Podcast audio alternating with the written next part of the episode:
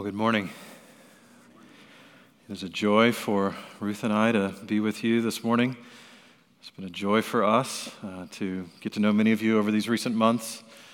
Uh, humbling to be considered as you had to, as an associate pastor here, to serve as a shepherd to this body, this congregation. We've been praying for you over these recent months. Been, yeah, longing even for this day. Um, to just gather together. I tell you, as a pastor, this is the joy, right? To see the flock gathered and to see and hear the voices lifted in worship, to pray together and to fellowship together. And there's something God intended for this time that you just you don't get it anywhere else. You don't experience it anywhere else. So yeah, we just praise God for this time to be here with you, and especially feel just honored and privileged to, to minister the word to you, which is what we will do now. If you would turn with me to Mark chapter 4, verses 35 through 41. This will be where we're spending our time this morning. Mark chapter 4, verses 35 through 41. In the trouble of following Jesus. That's our title for this morning The Trouble of Following Jesus. Verse 35. On that day, when evening had come, he said to them, let us go across to the other side. This is Jesus talking. And leaving the crowd, they took him with them in the boat, just as he was. And other boats were with him. And a great windstorm arose, and the waves were breaking into the boat, so that the boat was already filling. But he was in the stern, asleep on a cushion. And they woke him and said to him, Teacher, do you not care that we are perishing? And he awoke and rebuked the wind and said to the sea, Peace, be still. And the wind ceased, and there was a great calm. He said to them, Why are you so afraid? Have you still no faith? And they were filled with great fear and said to one another, Who then is this that even the wind and the sea obey him. Let's pray once again and go to the Lord together. Well, Father, that is one of the great questions that we could ever ask. Who is this, Jesus? That even the winds and the waves obey him. And we pray that you would soften every heart here to hear the answer. You would soften every heart here to, to believe and to trust in this one who calms winds and waves, that when he speaks to us, it would have the same effect. That we would be at peace, that we would be still and know who reigns. If there be any who do not know you, that you would open their eyes and their ears to this one who is the Savior of the world, the only Savior, the only righteous one, the only mighty one, God in the flesh. So pray that we would see and believe this one and worship him. And it's in his name we pray. Amen. Over recent years, there's been a number of articles and books that have been written on what's called the six core human needs, basic human needs, needs like significance and belonging or connection or contribution. And at the top of that list is usually listed certainty the core human need for certainty, or in the words of Anthony Robbins, the need for safety, security, comfort, order, consistency, and control. The argument is this is a basic, essential human need.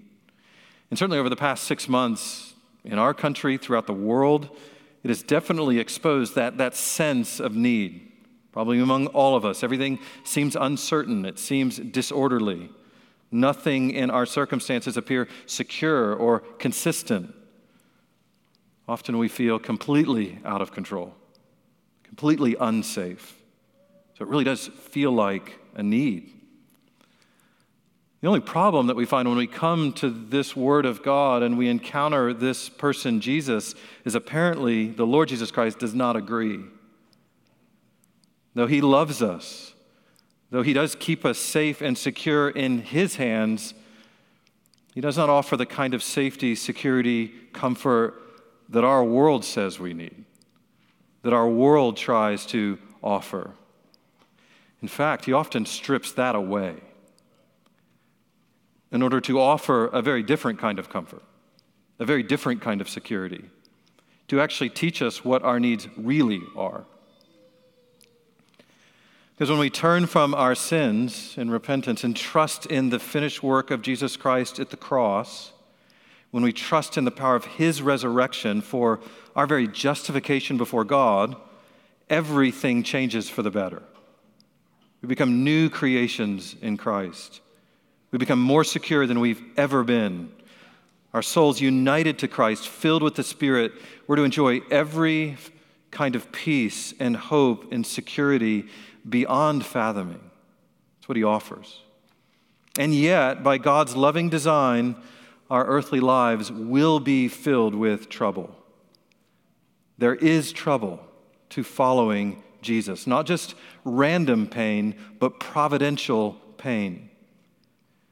Serious discomfort into which He leads us, by which He sanctifies us. In other words, really good trouble.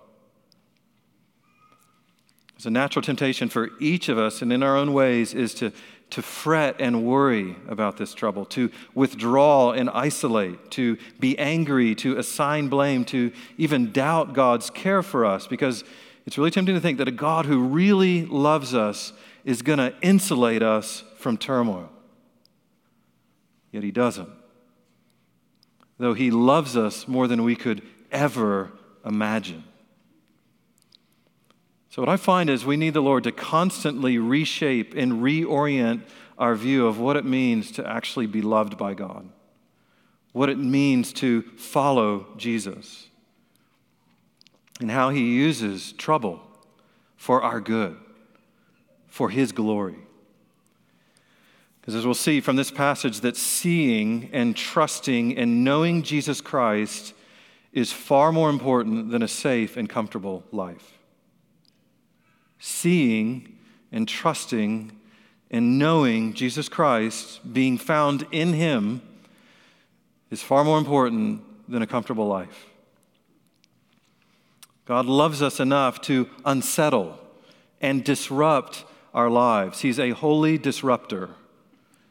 He's a good and mighty unsettler just to reveal who He is to us, to prove how much we need Him to lead us to true worship. So we'll just walk through this passage and look at really just five points. Firstly, the promise. Secondly, the trouble. Thirdly, the Savior. Fourthly, the point. And then fifthly, the conclusion. Firstly, the promise. We see it there in verses 35 and 36. Let us go over to the other side. That's what he's going to say. Evening came, it's getting late, getting dark. He turns to his disciples and says, Let us go to the other side. And the statement implies that he intended for them to arrive on the other side. In other words, he's giving them a kind of promise, a kind of assurance. But then realize he gives them nothing more. Only get in the boat, we're going to go to the other side. Nothing about the storm to come. At no point does he promise the journey will be easy. Only just this assurance we're going to get there. We're going to arrive. And at this time, he's going to go with them. We see it in let us go over. Now, later, he's going to send them in the boat by themselves in a whole nother storm. That's going to be to make a different point. This time, he's going to go with them, and we'll realize that's an important part of the story. Notice even how there's a crowd with them at the time of their departure. They're saying goodbye to a bunch of people that they've been ministering to all day. What that means, the day's been long, they're tired, it's getting late, it's getting dark. In other words, this, this doesn't, from a human point of view, seem like the best time for a sort of big storm at sea test of faith exercise, right? We think that should have been eight to five, somewhere in there. But no, tired, exhausted, ministering, getting late, getting dark, get in the boat, we're going over. But the Lord thinks this is a perfect opportunity. The waters on the Sea of Galilee appear very smooth. You notice that? The evening seemed calm enough for sailing. If it didn't, I think the disciples would have resisted it. Some of these men are fishermen. They know you don't go out in the Sea of Galilee in a storm. So everything looks really smooth. Everything looks really calm. Great evening for sailing. There's all these other boats with them. In other words, only the Lord knows what's coming. And they took him with them in the boat just as he was. As we'll see in a short while, that detail is crucial to this journey. Jesus was with them in the boat. None of the other people in any other boats get that gift. So they set out from shore, sailing under the promise that they will get to the other side. But that's it. Which brings us to the second point the trouble. Verse 37. And a great windstorm arose, apparently out of nowhere. And these men, some of whom spent their entire lives fishing on the Sea of Galilee, they never saw this coming. They never anticipated it. And I think this is an aspect of the story that can be either a great terror to you or a great comfort to you. Because what it means is when the Lord intends to really go to work on our souls to make some great display of His majesty in our lives, there is no avoiding it. No avoiding it. And that either comforts you, knowing you can't control that stuff, or it terrifies you. You can't control that stuff. It's amazing how many roads the Lord will lead us down that seem so smooth and easy at first. Notice that here? It looks really clear. Looks like this is going to start well, but then it's going to get bumpy and hard really fast. We all find this to be true, right? Great windstorms can arise in your health out of nowhere. Great windstorms can arise in your job and in your workplace. Great windstorms can arise in your marriage, in your family, with your children, with your parents, with your neighbors. And sometimes we can approach life where we try to get it so perfectly lined up, so organized and under control, every box so perfectly checked the, the day we say, I do at the altar in marriage, the day we start having kids, the day we enter that job, that we have some sense of guarantee that this will be easy. You know, that the Lord is pleased to disrupt it, to unsettle it. Because oftentimes, no amount of planning, no amount of preparation, no amount of control can prevent these storms from arising. They are God ordained, they are perfectly tailored for you. They are overwhelming by design, and yet they are eternally valuable. In a little while, we'll see why. And it didn't take long for their vessel to be in trouble, and you can see there, big trouble. Verse 37 the waters were breaking into the boat so that the boat was already filling. That's a serious storm. That's a serious situation. I don't know about any of you, but I've never actually been in a boat out in a great body of water in a storm where the waves are crashing in and we're sinking. But I've heard men and women describe it, and it sounds dreadful the idea that you're out, and this Sea of Galilee, it's not a pond, it's not a little lake. Think like Sea of Galilee. Think one of the Great Lakes or something, where they're out there and when the waves are crashing in. And this isn't Deadliest Catch, where they've got like lights and GPS and helicopters that can come and rescue. No, they're on their own. They're out in the middle. This thing's starting to sink. They have no control over their vessel. They certainly don't have control over the storm. They're completely at the mercy of God in the midst of the storm, which is exactly where He wants them. Exactly from the time time where He wants us. If you just think about how much time all of us spend, how much energy we exert, how many resources we deploy to avoid these exact kind of moments in life to think about that. How much time we spend, how much energy we exert, how many resources we deploy to make sure we're never in that kind of situation. And, and I do believe in wisdom. I believe in planning and preparing. I, I believe in not creating storms for ourselves. Yet, too often, we make that a mission of life. And we spend all our days striving, without knowing it, even against the Lord, to make ease of life the top priority, to create our ultimate safe space that nobody encroaches upon, that circumstances are controllable.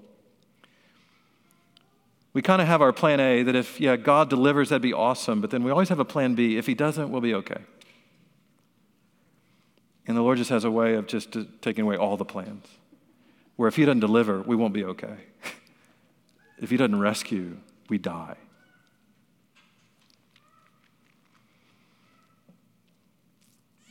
Maybe we've been through enough storms in life that we've decided it's just better not to get in the boat. We've decided, you know what, a life on shore is a better way to live. We've been through enough storms, no more. And yet, the Lord, in His perfect love for us as His children, will sometimes lead us into trouble. No matter how much we try to control our lives and circumstances, the storms will come. John 16 33, in this world you will have tribulation. Paul said to Timothy, if you intend to live godly for Christ Jesus, you will suffer persecution. It will come. So, if the mission of our lives is avoiding storms, or preventing storms, or making storms stop, we will probably find the life of following Jesus to be miserable and extremely confusing. And we will experience this Savior as most unloving and out of touch, which is why this passage is here.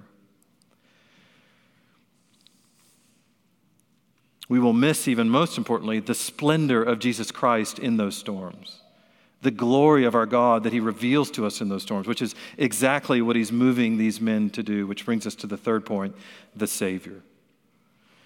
The situation, from God's point of view at least, has been set up beautifully.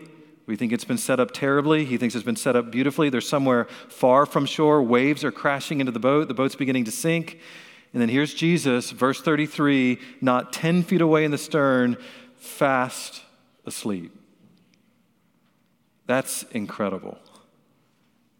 He's exposed to all the same circumstances, in all the same dangers, and yet he is conked out. And he's not faking it, he's, go- he's out, he's asleep. And you just have to go, why?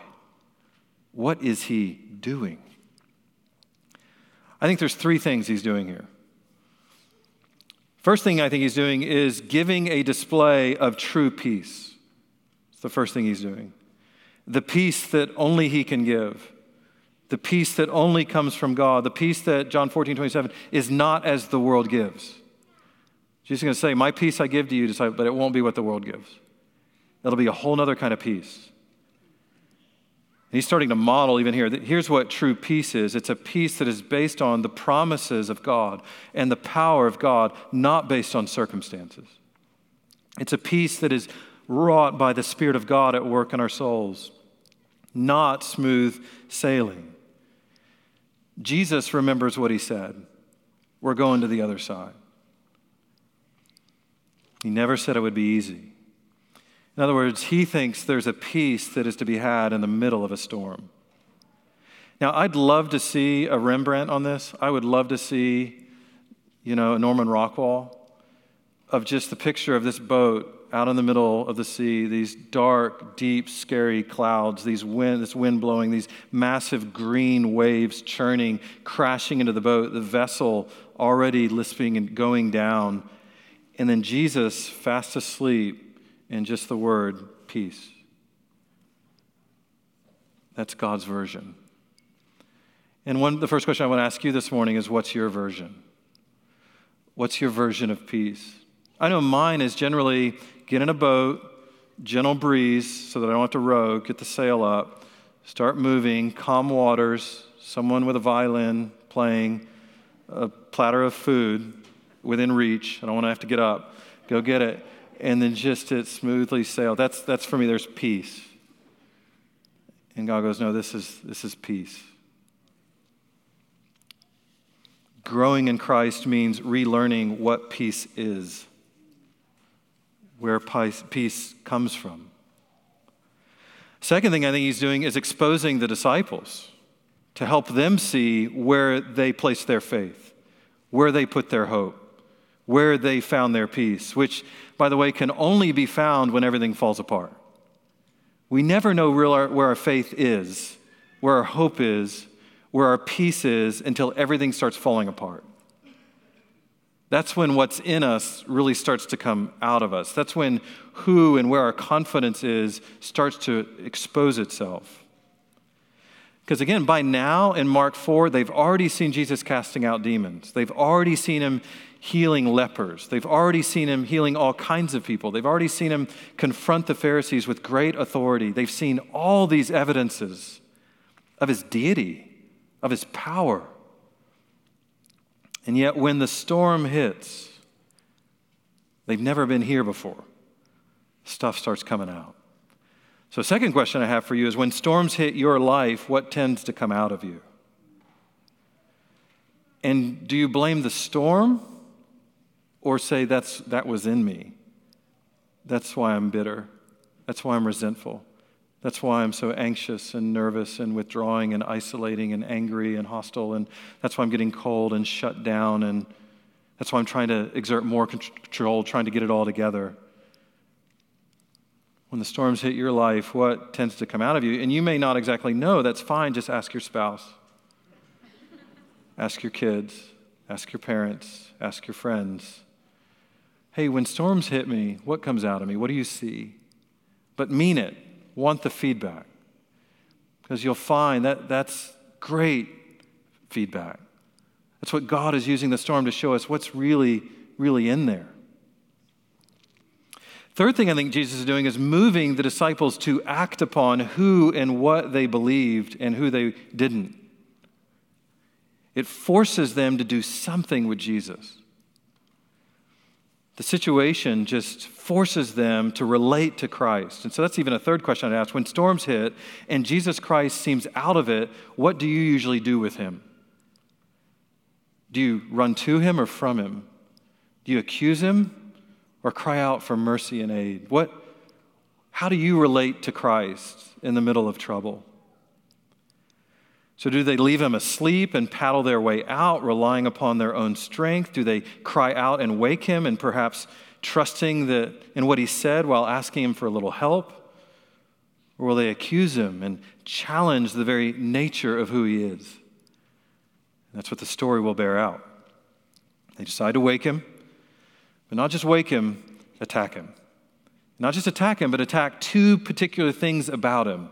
Number one, his love. Number two, his power. Or we could say his goodness and his sovereign control. Verse 38 Teacher, do you not care that we are perishing? Jesus, we're dying here. He could have easily just stood up and said, Who told you that? Who told you you're perishing? But in their question, we can hear their true doubts about him. Jesus, you're not good and you're not in control. We don't trust you. They're also questioning his wisdom. Jesus, you don't know what you're doing with us. You don't know how to use this for our good. I think that's important to see too, because those are really the three streams of disbelief that feed every anxiety, every worry that you'll ever know. God is not good, God is not sovereign, God is not wise. That's what feeds our anxieties. If he's in control, he's not good. Or if he's good, he's not in control. Or if he's in sort of good, he's not wise enough to use this. This is important. Because what it really means is the, the key, the real key to living life in the midst of storms peacefully is learning how to live in those storms convinced of His infinite goodness, His sovereign power, his unfathomable wisdom. Because if we know he's that mighty, he's that good, he's that wise, then truly all of this he will use for our good and his glory. Always. And so Jesus wants to offer them and us a peace that the world can't give a peace that arises not from easy circumstances, not from our wisdom and control, but from faith in who He is. Trust in who He is, His goodness, His power, His wisdom, not our own. Which brings to the point, point number four, the point. Verse 39 And he awoke and rebuked the wind and said to the sea, Peace, be still and the wind ceased, and there was a great calm. In other words, Jesus is going to prove to them everything they doubted he was. He cares. He is good. He is wise. He is mighty. And just think for a minute about all the things he could have done. They could wake him, screaming at him, accusing him. He could have just rolled over and gone back to bed. He could have done that. He could have just let the boat sink and they have to swim and he'll just walk on water. And that's how they get to the other side. He could have just let them drown. I'll just start with 12 new guys in the morning. He doesn't do that. He stands up and he actually rebukes the wind and the wave, and they cease. He knows exactly what we need, exactly when we need it, exactly how to do it. He doesn't just help, he calms the storm with a word. Not only does he care, but he is totally, forever in control. With a word, the wind ceases. Think about all the things you try to do with your words. You're a boss at work, and you're just trying to get somebody to put the pens where they go. And you can't even get that to happen with your words. You're just trying to get your boys to pee in the toilet. You're just trying to get, you know, fill in the blank. And you begin to realize how powerless our words are. How much more if you bark orders at a storm? Tell a tornado just to stop. Tell an earthquake to stop. And then it does. The same voice that brought the storm, in other words, that the disciples don't know it yet, is the same voice that dispelled it. Peace, be still. Notice what it says great calm. Not just calm, great calm. Great windstorm, great calm. Then, after he rebukes the wind, he rebukes them. Verse 40 Why are you afraid? Have you still no faith? Ouch. In other words, he went straight after the real problem. It wasn't his lack of care, wasn't his lack of power, their lack of faith. And I don't think he means the faith that life will be easy, that troubles will end quickly, but faith in him, in who he is, in what he is doing, and what he is capable of.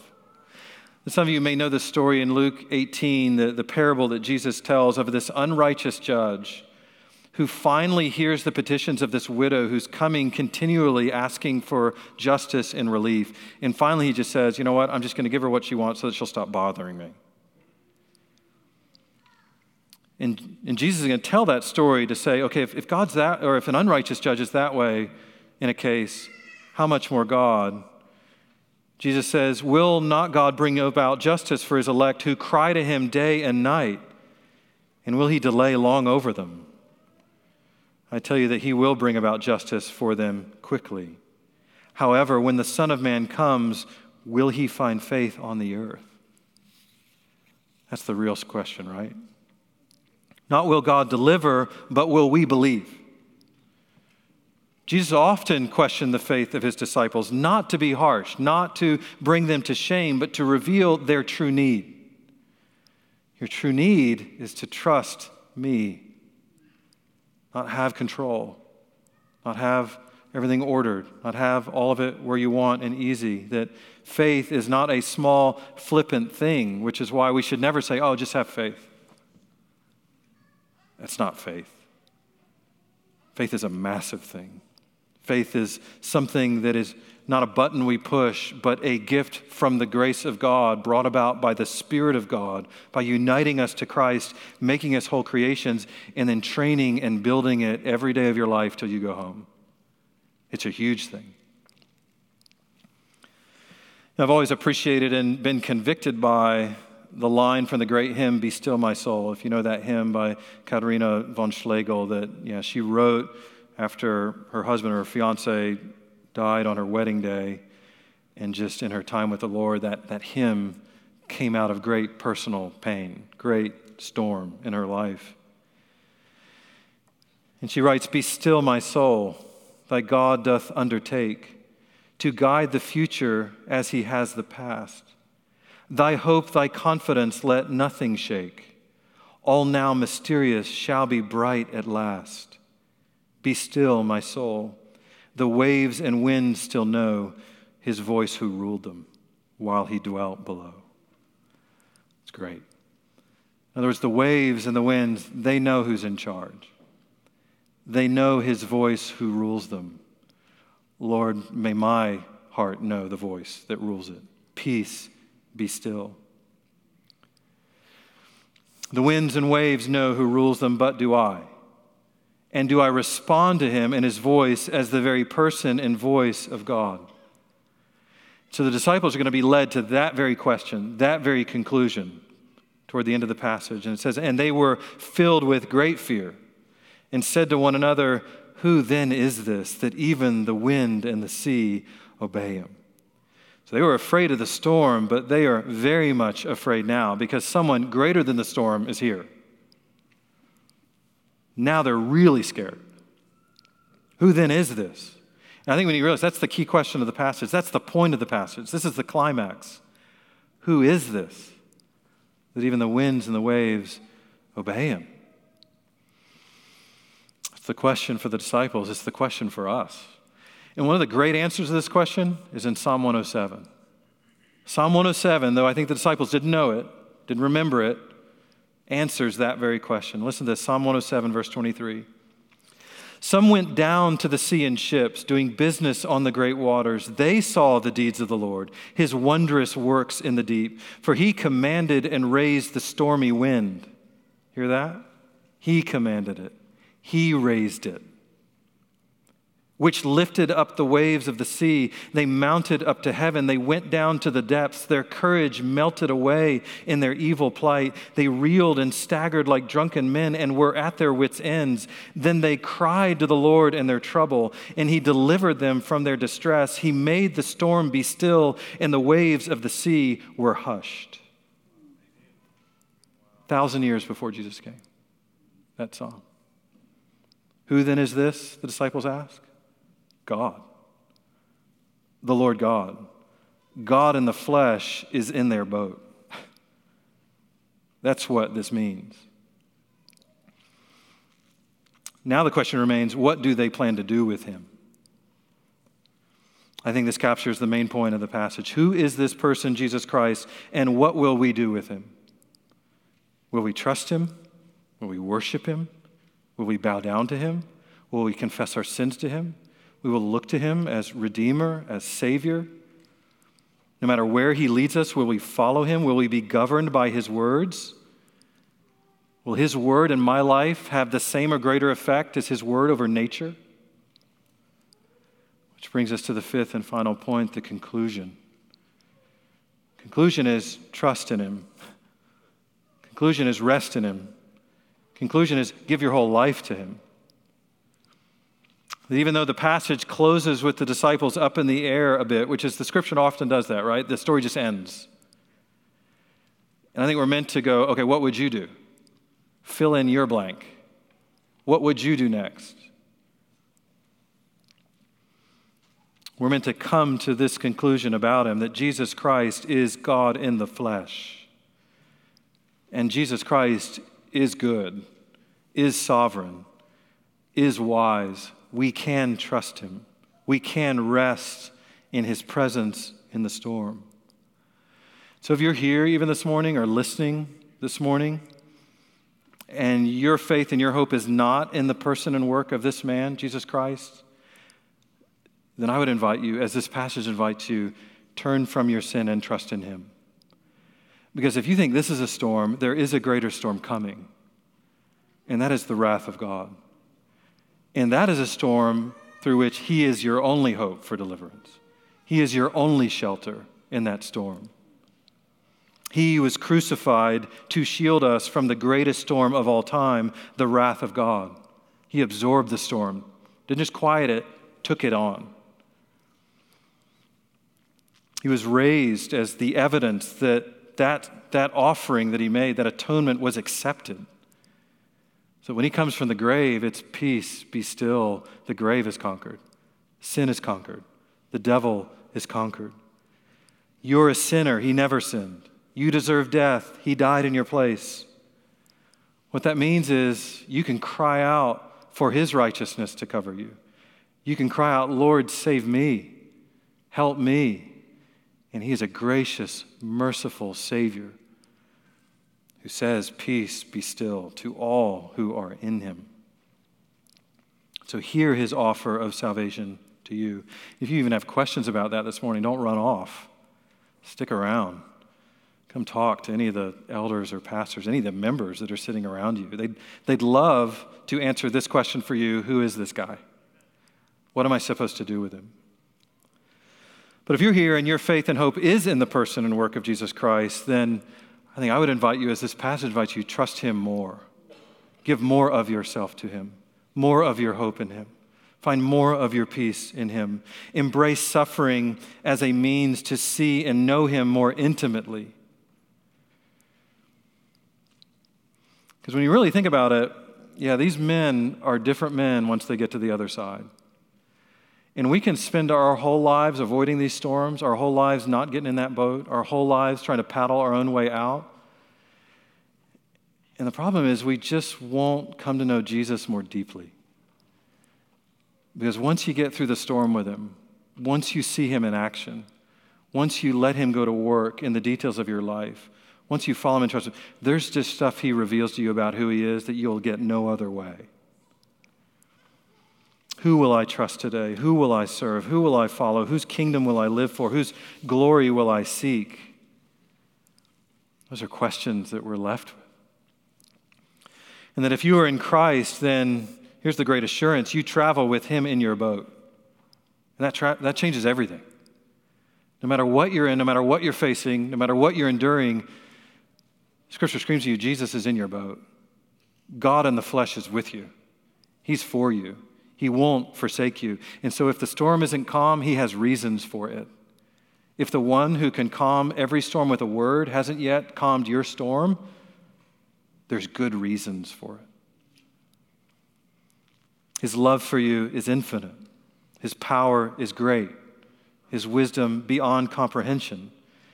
And so, these disciples are going to be very different men by the time they reach the other side. Now they're asking the right questions. Now they're seeing what their true need is, which isn't certainty, it isn't control, it isn't easy life. Their great need is Him.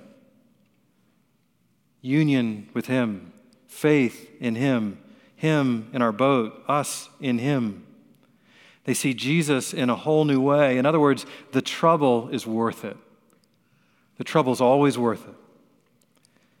The Lord uses storms of this life to drive us to Him, to cling to Him, to fix our eyes on Him, to root our faith more deeply in Him, so that we would all the more rejoice it is coming. There is so much life, so much glory in Him on the other side. Let's go to Him now in prayer. Father, we thank you not just for this passage, but for sending your son Jesus into this world to take on human flesh, to live among us, sinless, righteous, to lead his disciples, to teach his disciples, to model for them where peace is found, what real faith is, to then go to the cross to endure the greatest storm of all time, to absorb your wrath in our place, to be raised for our justification and salvation. So that we know, yeah, we can approach the throne of grace with confidence. We know we can approach the last days and seeing you face to face without fear. Peace, be still. Help us, Father, to believe. Help us to follow. Help us to trust. Help us to encourage one another with these words. In Christ's name we pray. Amen.